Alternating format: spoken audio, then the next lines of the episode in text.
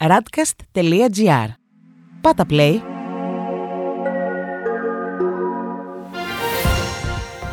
World Desk Ο γύρος του κόσμου μέσα από τα πρωτοσέλιδα ευρωπαϊκών και αμερικανικών εφημερίδων για την Δευτέρα Αυγούστου 2021. Στη δημοσιότητα το σχέδιο του 1 τρισεκατομμυρίου για τις υποδομές των Ηνωμένων Πολιτειών. Η μετάλλαξη Δέλτα ανησυχεί τους Γάλλους. Στις Ηνωμένες Πολιτείες, η Washington Post γράφει: Η συμφωνία για τις υποδομές αποκαλύφθηκε. Το σχέδιο του 1 τρισεκατομμυρίου δολαρίων για την ανοικοδόμηση των υποδομών είναι πλέον στα χέρια της Γερουσίας. Αριθμοί περίπου 2.700 σελίδες, ενώ στις διαβουλεύσεις για την κατάρτισή του, εδώ και αρκετές εβδομάδες συμμετείχαν και τα δύο κόμματα.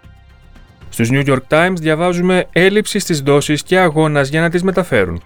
Η εφημερίδα αναφέρεται στον COVAX, τον οργανισμό που μεταφέρει εμβόλια στις αναπτυσσόμενες χώρες. Χρήματα, γραφειοκρατία και τα logistics δυσχεραίνουν το παγκόσμιο εμβολιαστικό σχέδιο. Οι Financial Times κυκλοφορούν με τίτλο Σημάδια ενός στεγαστικού περαιτού έρχονται στην επιφάνεια καθώς οι τιμές στα ακίνητα αυξάνονται παγκοσμίως. Ενώ παρατηρείται η μεγαλύτερη αύξηση της Αμερικανικής οικονομίας των τελευταίων 30 χρόνων, οι τιμές στα ακίνητα αυξάνονται με τον ταχύτερο ρυθμό που έχει καταγραφεί τα τελευταία 20 χρόνια.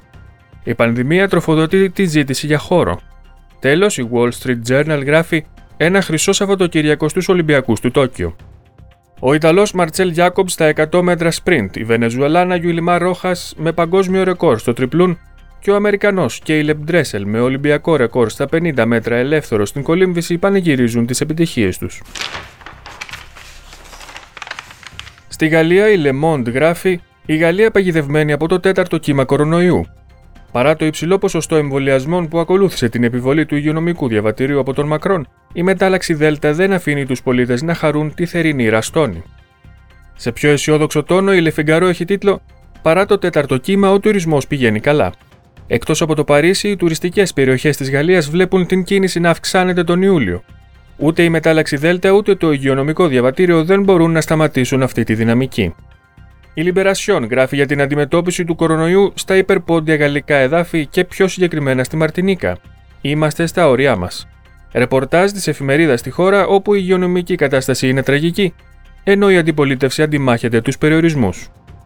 Τέλος, η Ουμανιτέ γράφει 35 εκατομμύρια εργαζόμενοι στην Ευρωπαϊκή Ένωση δεν μπορούν να πληρώσουν για διακοπές.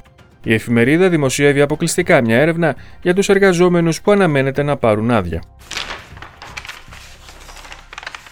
Στη Βρετανία, στο πρωτοσέλιδο της Daily Telegraph διαβάζουμε «Οι ενισχυτικές δόσεις εμβολίων ξεκινούν για 32 εκατομμύρια πολίτες τον επόμενο μήνα». Τα φαρμακεία χορηγούν την τρίτη δόση ελπίζοντας να ολοκληρώσουν τη διανομή μέχρι τα Χριστούγεννα. Οι Times γράφουν σήμερα «Οι συντηρητικοί εξεγείρονται για τα νέα μέτρα εναντίον των διακοπών. Η πορτοκαλί λίστα επιτήρησης θα καταστρέψει τις επιχειρήσεις του τουρισμού, προειδοποίησαν οι υπουργοί της κυβέρνησης. Για το ίδιο θέμα γράφει και ο Independent, χιλιάδες θέσεις εργασίας θα χαθούν αν οι ταξιδιωτικοί περιορισμοί δεν χαλαρώσουν. Να θέσει η κυβέρνηση τις διακοπές στην Ευρώπη στην πράσινη λίστα, ζητούν οι αερογραμμές που δραστηριοποιούνται στη Βρετανία. Τέλος, ο Guardian γράφει: Ο Πρωθυπουργός αντιμετωπίζει την εξέγερση των συντηρητικών, καθώς οι κρίσεις της φτώχειας και της πείνας πλήττουν το μπλε τείχος. Ένας εξέχον υποστηρικτής του Brexit, ο Steve Baker, παραπονέθηκε για τα επίπεδα ανέχεια στην περιφέρεια στην οποία εκλέγεται. Στην Ισπανία, η Ελπαΐς γράφει: Η ανοσία της Αγέλης περνά για τον εμβολιασμό των παιδιών κάτω των 12 ετών. Το ποσοστό των προστατευμένων πολιτών πρέπει να ξεπεράσει το 90% από 70% που εκτιμάτω στην αρχή της πανδημίας λόγω των νέων μεταλλάξεων.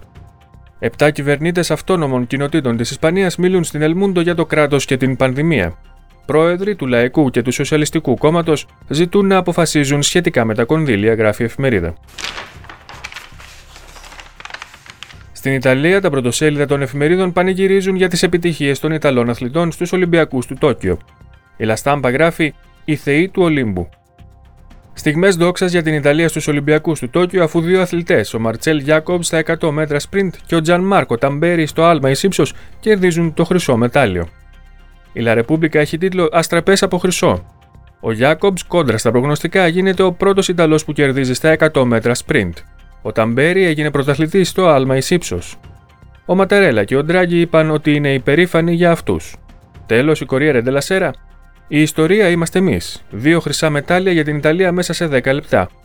Ο Γιάκομπς ήταν εκπληκτικός στα 100 μέτρα, ενώ ο Ταμπέρι μοιράστηκε το χρυσό μετάλλιο στο άλμα ύψο με τον Μπαρσίμ του Κατάρ. Αυτός ήταν ο γύρος του κόσμου μέσα από τα πρωτοσέλιδα του διεθνούς τύπου. Η επισκόπηση αυτή είναι μια παραγωγή της Radcast. Στην εκφώνηση και επιμέλεια ο Παναγιώτης Τουρκοχωρήτης, στον ήχο Διονύσης Αντίπας.